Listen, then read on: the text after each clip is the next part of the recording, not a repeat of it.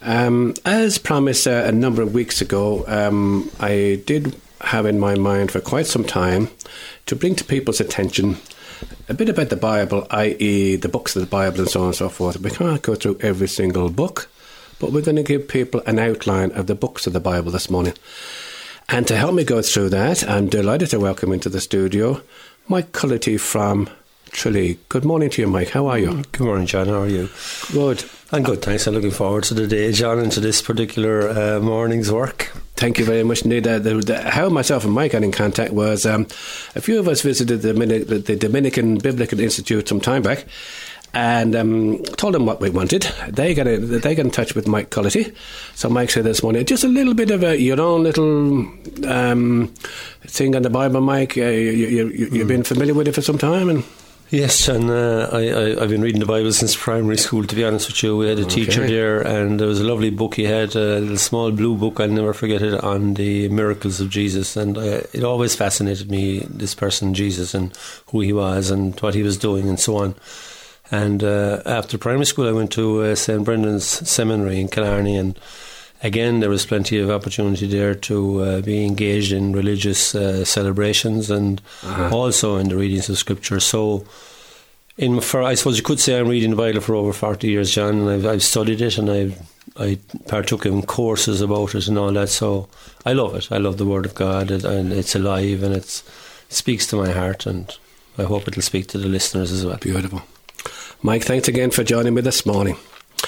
So, Mike, um, we, we decided uh, early on to, to split the, uh, this recordings uh, into two sections the Old Testament and the New Testament. So, Mike, away you go. Mm-hmm. Lead us into the yeah. Word of God. Well, we have a lot to cover here, John, to be fair. And uh, I suppose just to make the point at the outset that uh, the Bible is one unified story mm-hmm. Uh, of God's revelation and God's relationship with creation and humanity. And generally speaking, what we have is that relationship as through a specific group of people uh, known as the Israelites or the people Israel. Uh, the Old Testament itself is often referred to as the Hebrew Scriptures, and it contains 39 books.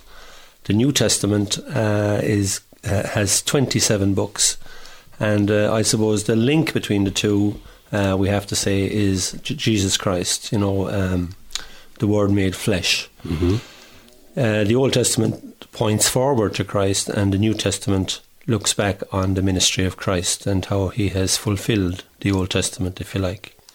Now, in the Old Testament, 39 books, five of the books, the, the beginning five books, are known as the Pentateuch, and they deal with law. Then we have what we call 12 historical books, uh, which trace the history of Israel in the Promised Land.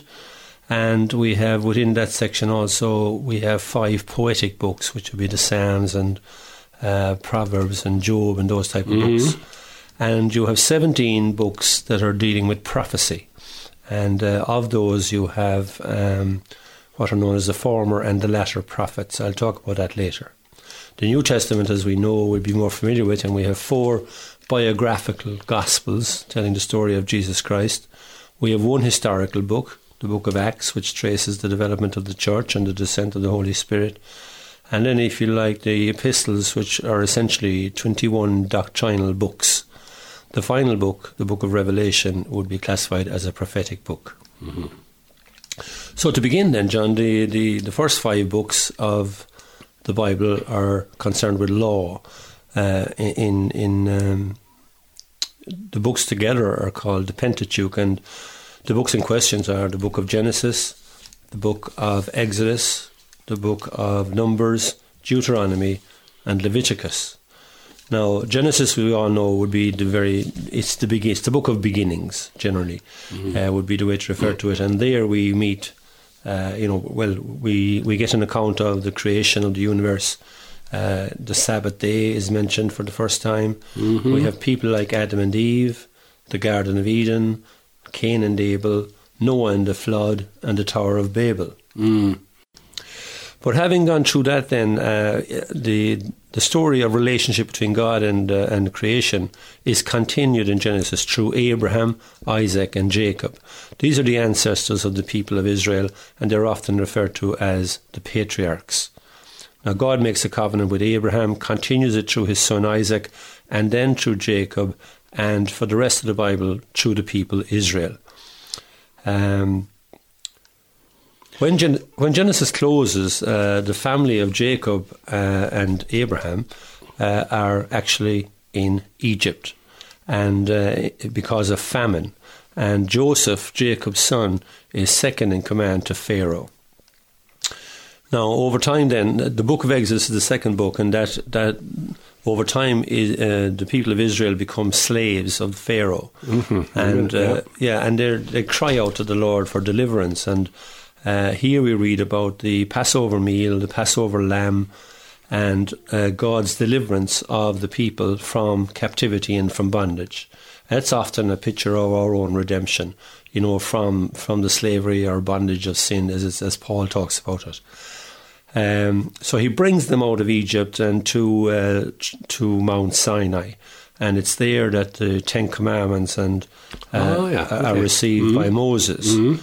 And of course, we also had the incident with the golden calf, you know, which which where where they set up their own god, Their own God, yeah. yeah, to, to you know, which is it's it's just amazing to sometimes to read about these things, you know, the reality of human beings, you know, and the idols that we can uh, bring into our own life. Yeah. You know, if we're not careful.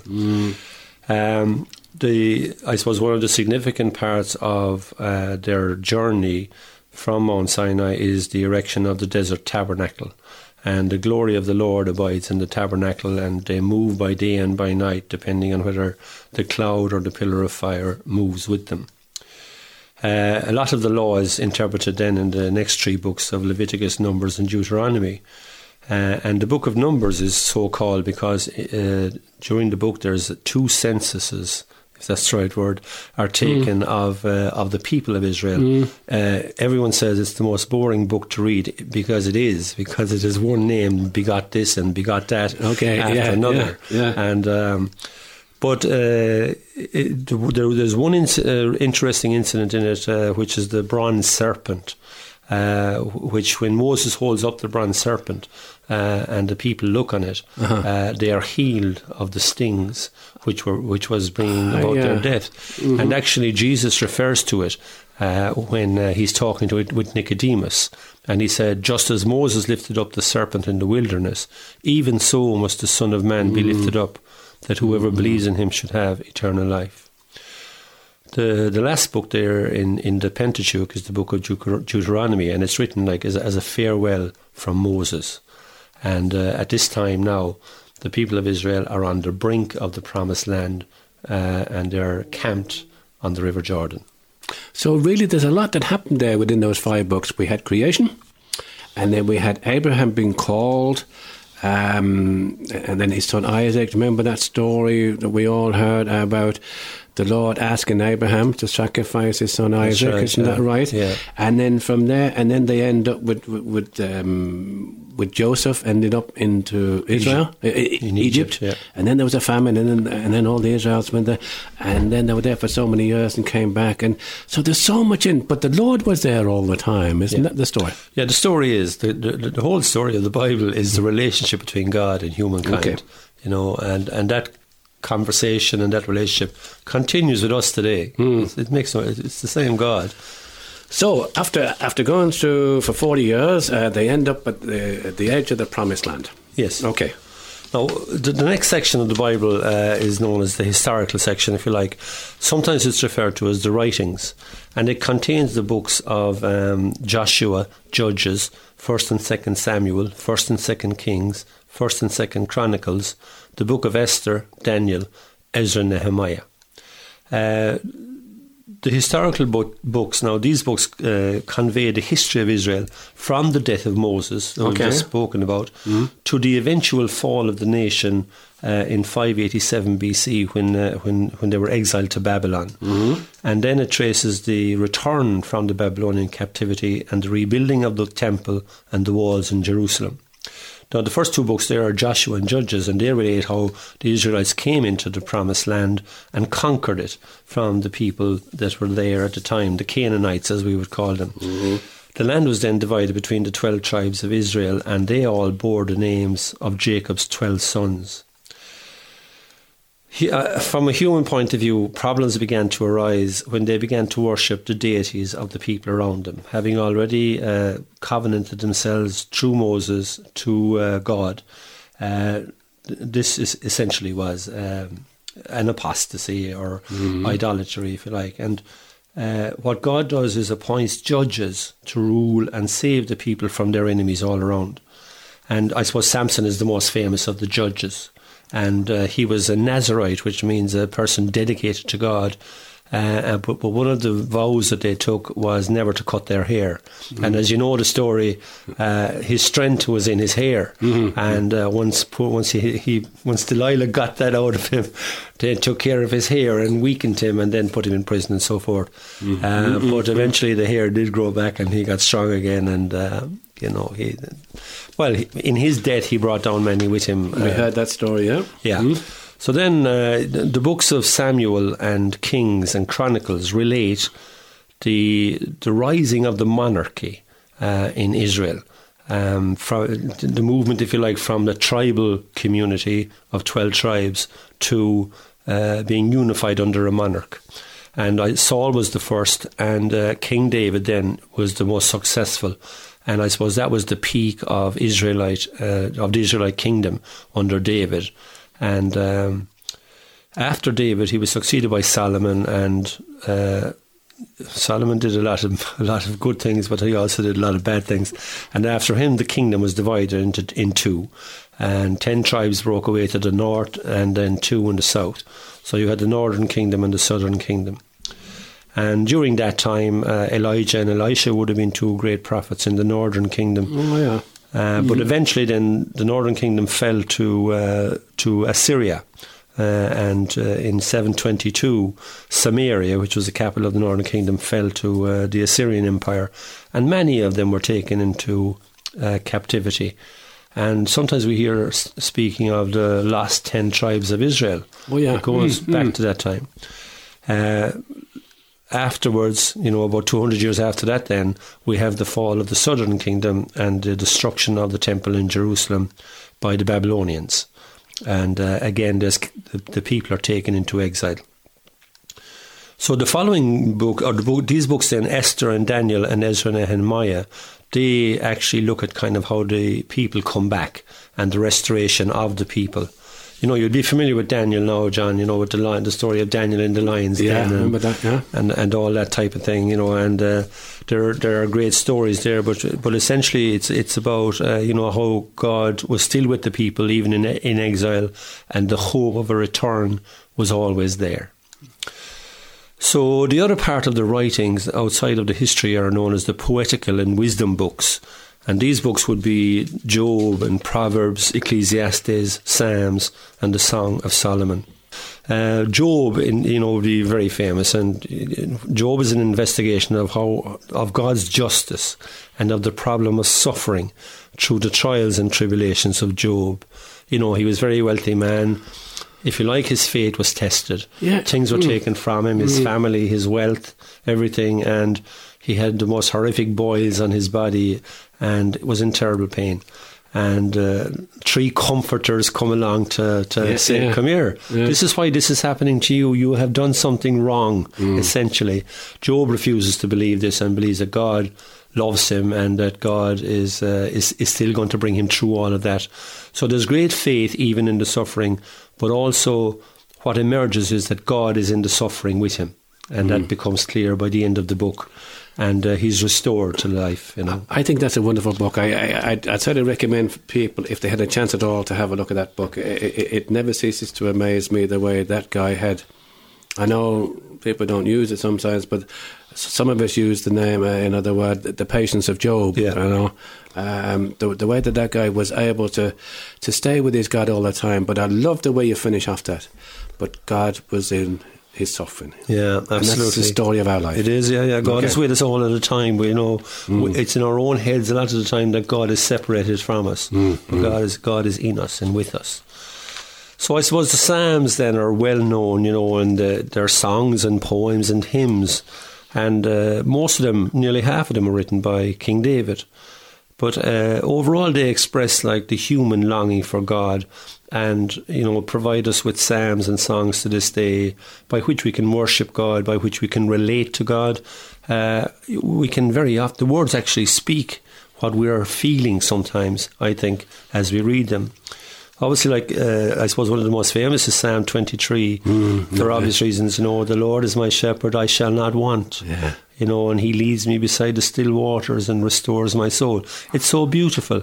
And uh, again, like, uh, though I walk through the valley of the shadow of death, I will fear no evil, for you are with me, Yeah. even there, you know, all through our life, and even there as we pass into the next life, you are with me. It's a beautiful psalm.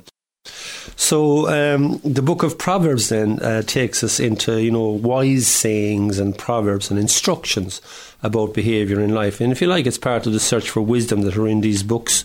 And um, the fear of the Lord is the beginning of wisdom. We read many times in these books, and that fear refers to a reverence for the Lord, not being afraid of the Lord, but but having a reverence for God. And um, Ecclesiastes, and the, the, the other book in that section, that's uh, an investigation into life as well. And some of the things we know well from that book um, would be vanity of vanities. All Yeah. is vanity, you know. And then the one there, the, to everything there is a time and season under heaven. Love that know. one. Yeah, it's beautiful. Love that one. Yeah. Uh, so th- that's an investigation of life by Mm-hmm. by Solomon, you know, and and uh, he, it's it's excellent, you know. And the other the other great saying we get out of it is eat, drink, and be merry. Oh yeah, they've all So- come down to our own life. Yeah, okay. Own day. So uh, the Song of Solomon then is is uh, essentially um, a dialogue between a man and a woman, and it expresses the love that's between both. Mm-hmm. Sometimes it's uh, it's uh, it's uh, seen as an example of the love of Christ for the church. Uh, the book of Ruth then is a story of love and God's provision in life, you know, for Ruth and Naomi. And there's a very famous uh, P- Naomi, sorry, Ruth is co- no, I beg your pardon. Naomi is coming back to Jerusalem after losing her husband and children, and Ruth, her daughter-in-law, wants to come with her. And Naomi kind of objects to that and says, "Go back to your own people." But she says, "Where you go, I will go. Where you lodge, I will lodge. Your people shall be my people." And your God, my God. Now, as you know, John, that's often read at weddings. Yeah, You know, yeah, uh, when when a woman, a man and a woman are they're pledging their life to one another, and it's, and it's from this book we get that. So that's the history and the writings, John. Mm-hmm. And uh, the, the last section in the Hebrew Bible is the, the prophets. Now, I referred earlier on there to Elijah and Elisha. Uh, Samuel would be another one. They're known as the former prophets. The latter prophets are divided into two uh, the major prophets and the minor. Now, the major prophets are Isaiah, Jeremiah, and Ezekiel, and I suppose they'd be well known. And then you have 12 minor prophets, and uh, they were named uh, Hosea, Amos, Jonah, um, and Joel, Micah, Obadiah, Nahum, Habakkuk, Zephaniah, Haggai, Zechariah, and Malachi. Uh, you'd hear about them from time to time in different readings you know, in the church, but uh, just uh, so just a little bit about the major prophets, John. Um, Isaiah essentially is is a book about salvation and the salvation that will be provided by God uh, in the promised Messiah for both God and the Gentile. For, sorry, for both Israel and the Gentile nations, and. Um, you know, we'd be very familiar with some lines there, especially around Christmas time. Behold, the Virgin will conceive and bear a son, and you shall call his name Emmanuel. And the people who walked in darkness have seen a great light. But then we see that salvation is, uh, is through the cross. And um, chapter 53 of Isaiah, John, is well known for its depiction of the suffering servant, uh, which finds its fulfillment in the death of Christ in the Gospels. These words, I'm sure, would be very familiar to most of us. Uh, he is despised and rejected by men, a man of sorrows. Surely he has borne our griefs and carried our sorrows. He bore the sin of many and made intercession for the transgressors. So it's a book of sal- about salvation provided by God through the Messiah. Jeremiah, he he's a warning of God's judgment and warns about um, exile, future exile to Babylon and to the destruction of Jerusalem, which which all comes to pass in time. But he is the only prophet in the Old Testament to actually write about a new covenant that God would make with Israel and with us. Okay. And that's a covenant of forgiveness and of spirit. Uh, he says, I will put my law in their minds and write it on their hearts. I will be their God, and they will be my people. I will forgive their iniquity, and their sin I will remember no more. Now, when Jesus says in the New Testament, This is the new covenant in my blood, Yeah. this is exactly the covenant that he's referring to, because that covenant is in Christ. Lovely, encouraging words and thoughts, isn't it? Absolutely fabulous. Uh, I mean, forgiveness, John, is one of the greatest gifts that we can bestow on anybody and have bestowed on us. I think. yeah, yeah. And that is a gift. Yeah. And I know you love those lines from Jeremiah uh, chapter 29, verse 11, John. I alone know the plans I have for you plans for your prosperity, not disaster, plans to bring about the future you hope for. Then you'll call me. You'll come and pray to me, and I will answer you. You will seek me, and you will find me, because you will seek me with all your heart. Yeah. Beautiful. And John, that's the beautiful thing about the Word of God. When when when you seek God with all your heart, this Word actually speaks to you, and God will answer because God says, "You will find me when you seek me with all your heart." It's a living word. Absolutely. So the last major prophet is Ezekiel, and Ezekiel is actually in, in the captivity in Babylon, and um, he, he he he if you like is encouraging the captives, but he's also uh, pointing forward to uh, the restoration of Israel, uh, and in particular in the future messianic kingdom. I suppose the, the most noted uh, vision of Ezekiel is, is the valley of the dry bones. And in the vision, uh, Ezekiel is told by the Lord to breathe into them. And the bones uh, actually represent the whole house of Israel. And God promises to restore them and to put my spirit in you, and you shall live. Now, the minor prophets, um, they are uh, essentially they are always looking at Israel's unfaithfulness to the covenants, and they're always warning about the future judgments of God. They generally condemn the injustices in their own society by both the wealthy and the religious and the leaders of the community. And there are repeated calls for repentance, for renewal, and for reconciliation between God and Israel. There is much talk of the day of the Lord, and uh, that's generally conceived as a day of judgment on the sin of Israel and of the nations. But it is also a promise of blessing on all those who repent and return to God. You know that thing about repentance, John? Uh, you often hear it said, uh, like I, I heard a lovely description about it one time. Uh, to stop walking away from me and turn around and come back to me, Right? and that's the idea of turning back to God. Now, um, I, I'm not going to go through them all, but just three Okay. that would be well known there, John, would be Jonah. Uh, uh, Jonah uh, goes to the town of Nineveh, uh, which today in Iraq would be near the town of Mosul. You know, we hear so much about it. And uh, if the people are convert there and they repent and uh, they're saved from destruction. Interestingly, Jesus refers to Jonah in the Gospels in reference to his own death and resurrection, the, you know, the three days in the belly of the great yeah, fish. That's, that's right. Yeah. Uh, Micah it would be well known for his prophecy concerning Bethlehem as the birthplace of Jesus uh, in, in the future, and uh, he has he has one absolutely beautiful line, John, that's well known. And what does the Lord require of you, but to do justly, to love mercy, and to walk humbly with your God? Lovely, lovely, lovely. Absolutely fabulous. A great way to live your life, John. The Old Testament then closes uh, with the book of Malachi, the prophet Malachi. And uh, in his prophecy, uh, we read about John, the future John the Baptist. Behold, I will send my messenger, and also the ministry of Jesus Christ. And the Old Testament closes there, and so we're now looking forward to uh, the arrival of Jesus Christ on earth, you know. Mike, thank you so much for sharing that, that that wonderful story with us. I know there's a lot in that, and we did agree at some stage that we're going to take individual books at a later stage, but we just wanted to give people just an appreciation of this particular stage. So thanks a lot, Mike, for, for sharing um, the Old Testament uh, books with us. And uh, just invite our listeners to join us again in part three, where Mike will share with us um, the New Testament readings. So join us again in part three. So welcome back again to the third part of Sacred Space here in West Limerick 102. My name is John Kelly.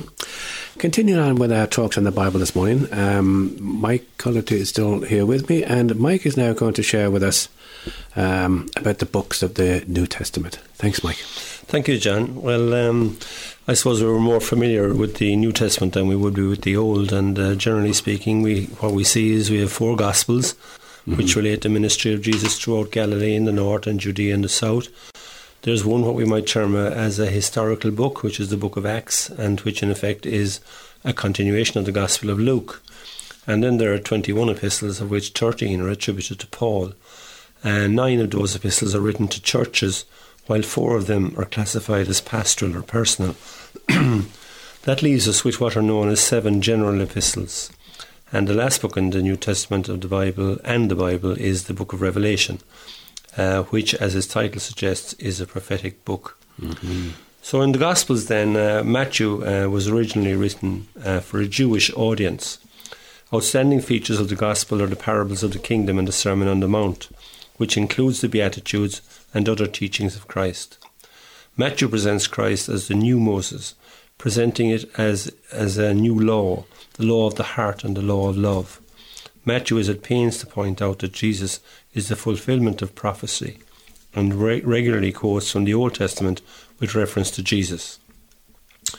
Mark then is um, it's believed to be the first gospel written, John, and is written principally for the Roman world. Uh, his gospel is a gospel of action. Christ is always on the move, and mm. miracles and healings invariably are instantaneous. Uh, the most uh, the, the, most repeated word in Mark's gospel is the word immediately. It appears over forty times in the gospel, wow. and as well as that, then it's very interesting that uh, on many occasions uh, the disciples are presented as not understanding the message of Jesus at all, particularly in relation to his death. Luke is the longest gospel and is directed especially towards the Greek world. He emphasizes the humanity of Christ and uh, the mercy and compassion of Jesus for everybody, individuals and crowds, Samaritans and Romans. Luke is famous for his in- infancy narrative, which contains the Magnificat and the benediction of Zacharias. We have also the parables of the lost sheep and the lost coin, and of course the prodigal son everyone would be aware of the story of the Good Samaritan and the disciples on the road to the Emmaus who meet the risen Jesus. It's a beautifully written book. John presents Christ as the Son of God.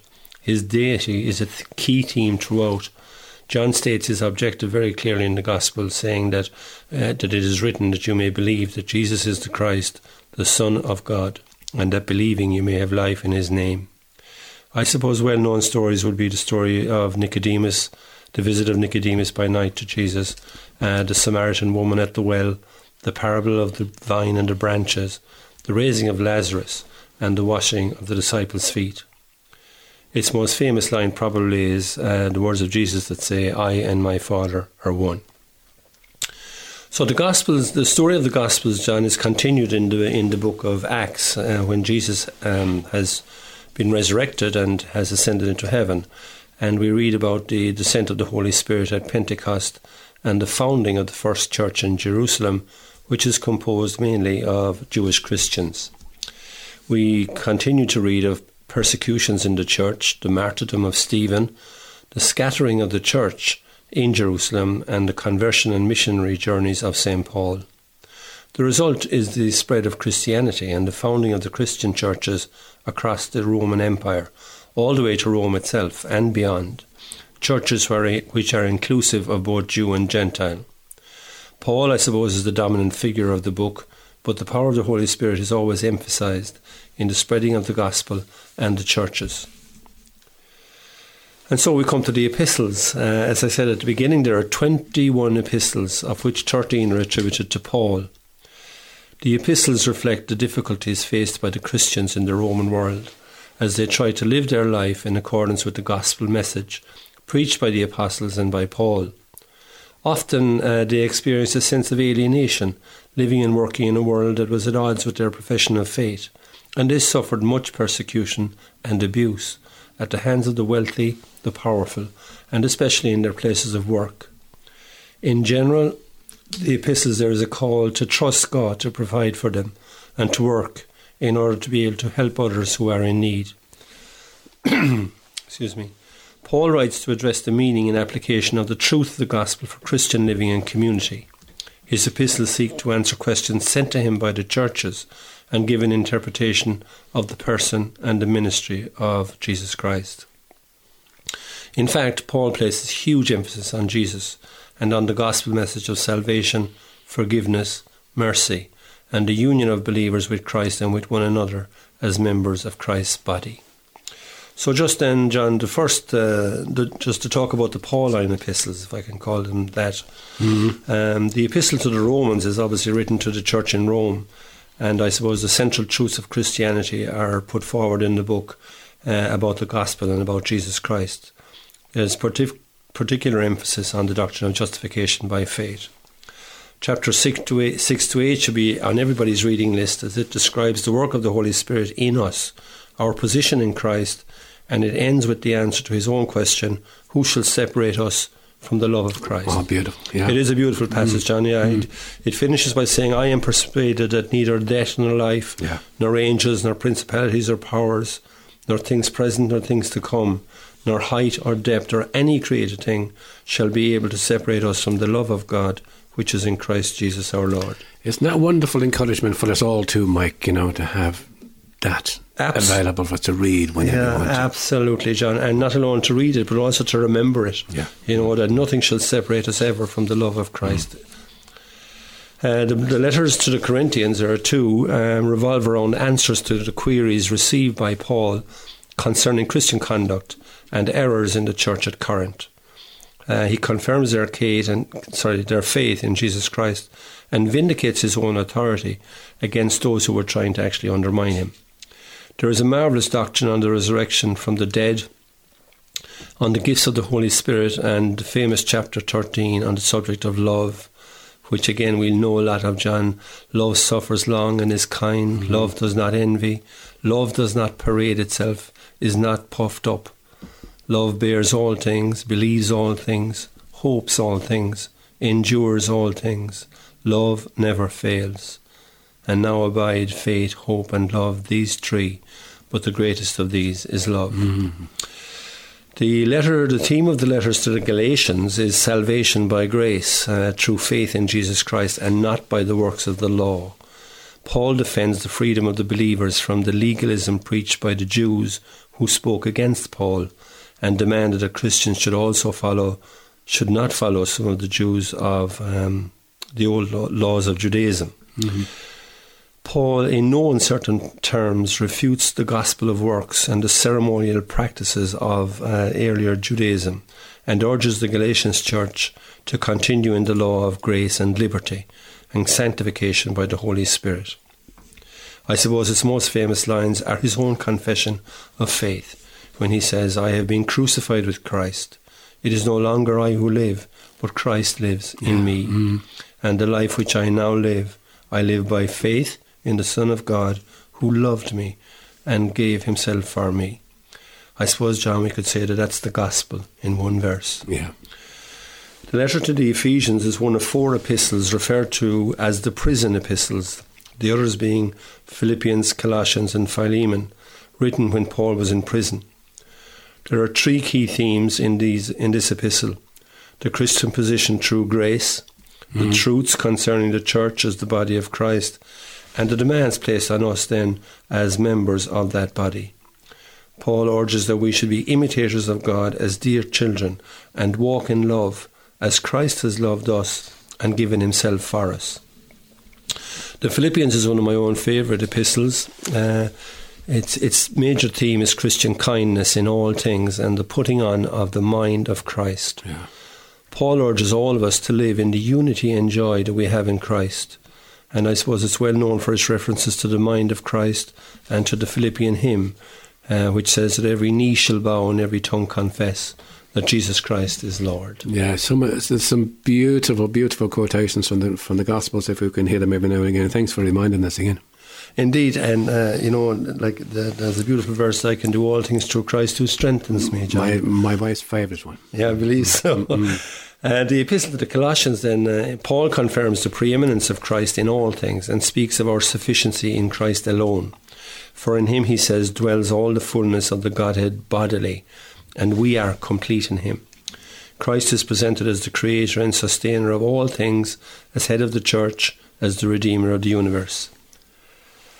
The letters to the Thessalonians, uh, Paul writes to thank the church for their great faith and to encourage them in the trials and persecutions that they were suffering, and to give them teachings about the fate of Christians who had already died, as there was a great expectation that Christ would be returning. He encourages them and us to rejoice always, to pray without ceasing, and in everything give thanks, for this is the will of God in Christ Jesus concerning you. The overall theme of the pastoral letters uh, is firstly for individual believers to fight the good fight, to keep the faith, mm-hmm. as he says to Timothy, as Paul has also shown in his own life. And secondly, to advise the church members and leaders how they should behave and conduct themselves in the church. In a sense, these letters are Paul's final farewell and counsel to his fellow workers and beloved friends. There is an obvious indication of how the churches had grown in terms of self governance, on the demands and qualifications required of its leaders, and on the importance of sound doctrine within the churches. The letters to Timothy outline the church order especially, and the roles and qualities necessary for the church leaders. The holding of the truth, the preaching of the word, and the keeping of the faith, as learned from Scriptures, are all encouraged. Titus uh, is again concerned with church order uh, and the pastoral work of ministers towards different age groups within the church. The key theme is to show that the grace of God has appeared in the saving life of Christ, and we should be a people of good works in keeping with the word and doctrine of God. Excuse me. The primary purpose of the letter to Philemon was an appeal by Paul for the forgiveness of Onesimus and to accept him back as a beloved brother. Onesimus was a converted slave who had run away from his former master Philemon, who has now also converted to Christ.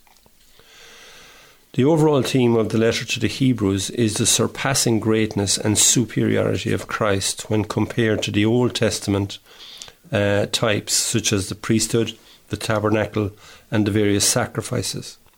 Christ in every instance is described as the better, the perfect, or the heavenly. The letter to the Hebrews also contains a fantastic chapter on faith and the faith heroes of the Bible, if we might call them, uh, who worked through faith. By faith, Noah, by faith, Abraham, by mm. faith, Sarah, mm. and so on, all the way down along the line. Now, the general, or sometimes referred to as the non Pauline epistles, um, are seen as ethical uh, in a sense that they call believers to conduct befitting their faith in Christ. Jude and 2 Peter warn believers against the presence of false teachers and calls on Christians to be strong in and to contend for the faith. Uh, the epistles of John may be seen uh, in, to a large extent, uh, along with the letter to the Hebrews, as Christological. And they portray Christ as God's final revelation and the fulfillment of the Old Testament covenant. Christians are called on to abide in Christ, to love as Christ loved, to live in Christ and Spirit, and not to try to go beyond the truth of the gospel. The Epistle James is a letter about practical Christian living and argues that faith without works is dead. James encourages prayer, especially prayer for the sick, mm-hmm.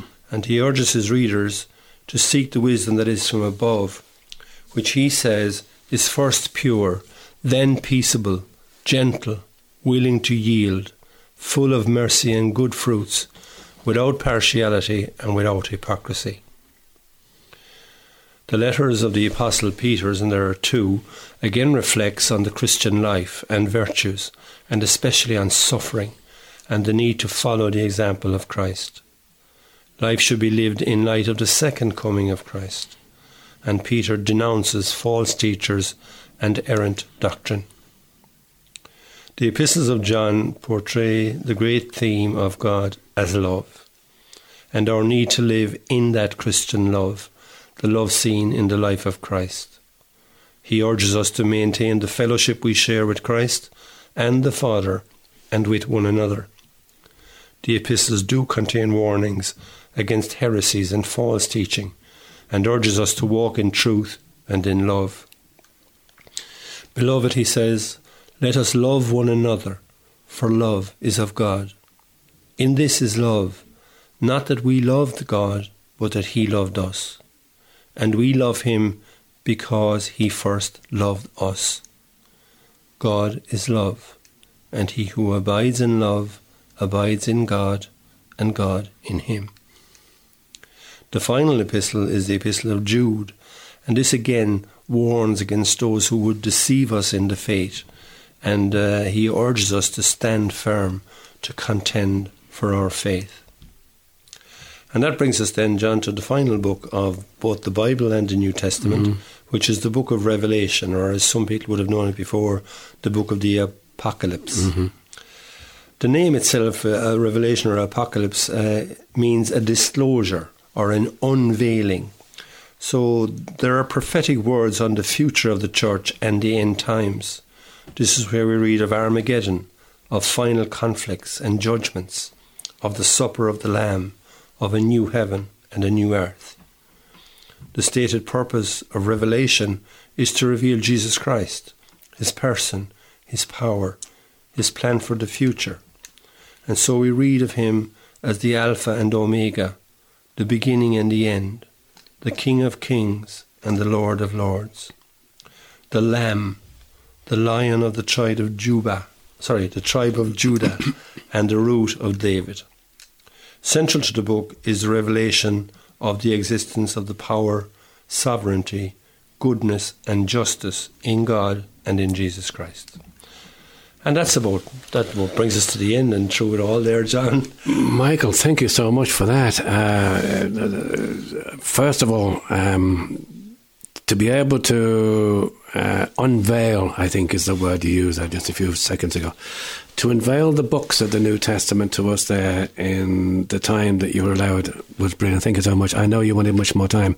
I, I suppose uh, for myself, it's, it's sort of uh, kind of summing up in that the Gospels were about the life and the message that Jesus was going to bring us while he was here on earth the letters then just to, just to rephrase it again the letters again the apostles I suppose and all the letters to the Galatians and the Corinthians were there by Paul and the, and the other apostles to teach the people to remind the people and to encourage the people who the early Christians to stay with it but they're also for us. Mm-hmm. would that be correct?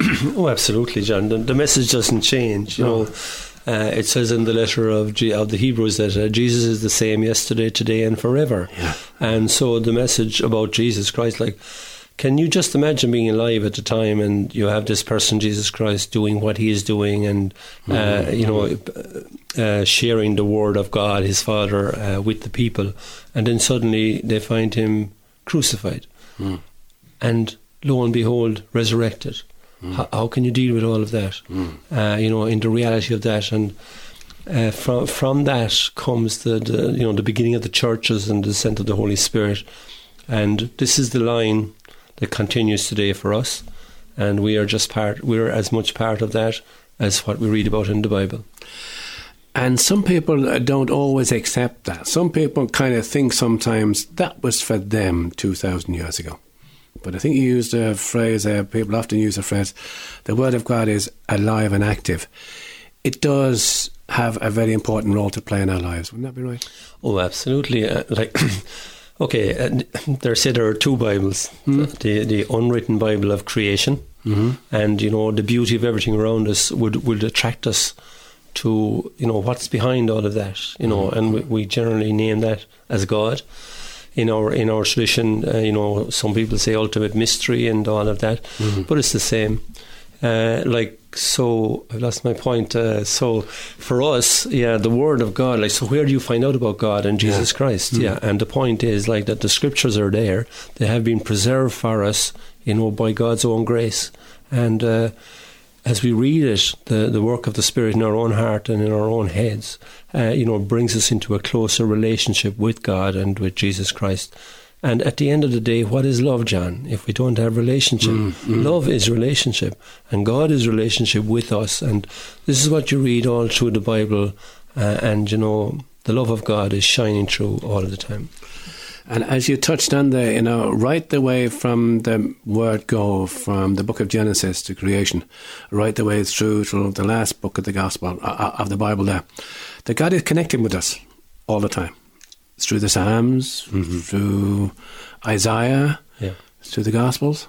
Absolutely. Uh, well, that's what the word is. You know, yeah. the word is near to you and in your mouth and in your heart and so on. And uh, you, God, God, communicates in ways we don't know at all. You know, if you go back to to um, Elijah, you know, there in the cave, you know, and he it wasn't in the fire and it wasn't in the cloud and so on. It was in or the wind.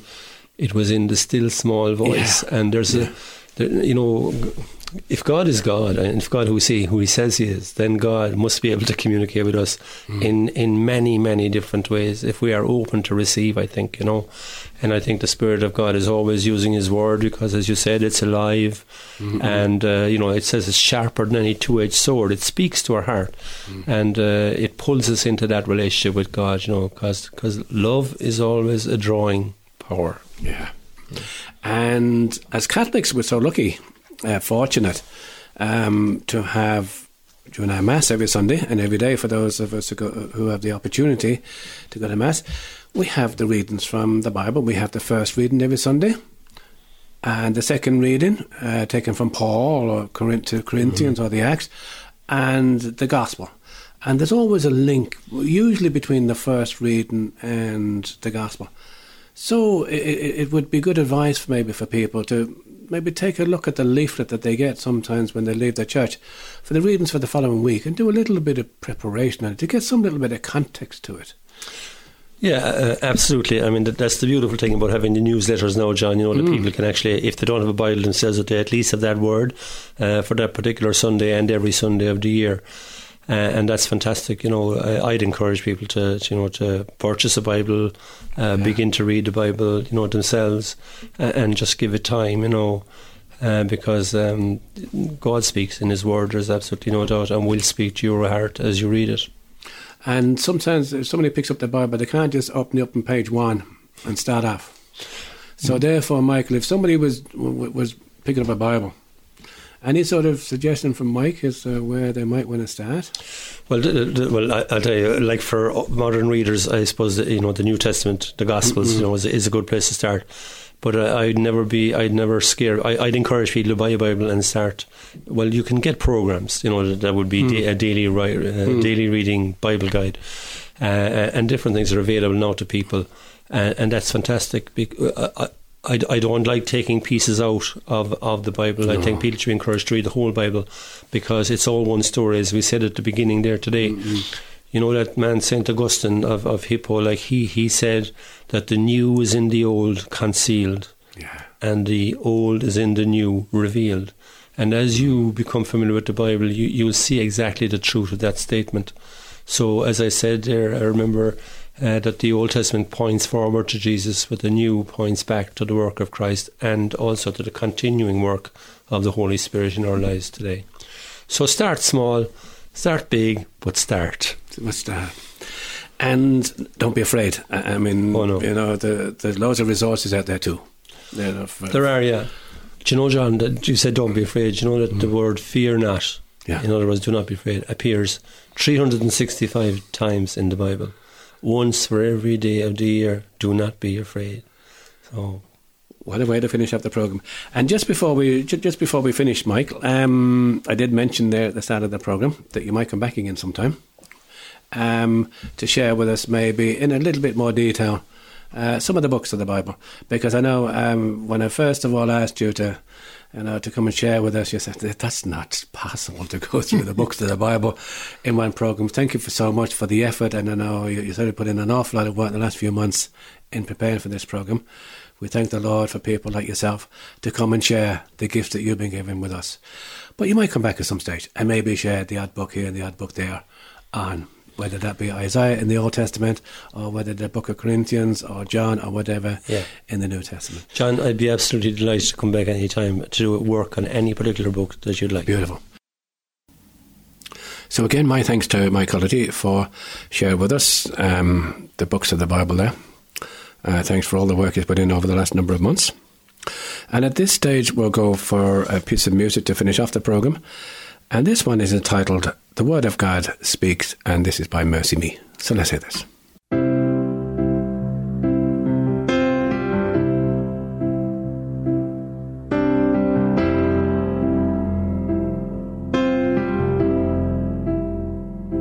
I'm finding myself at a loss for words. And the funny thing is, it's okay.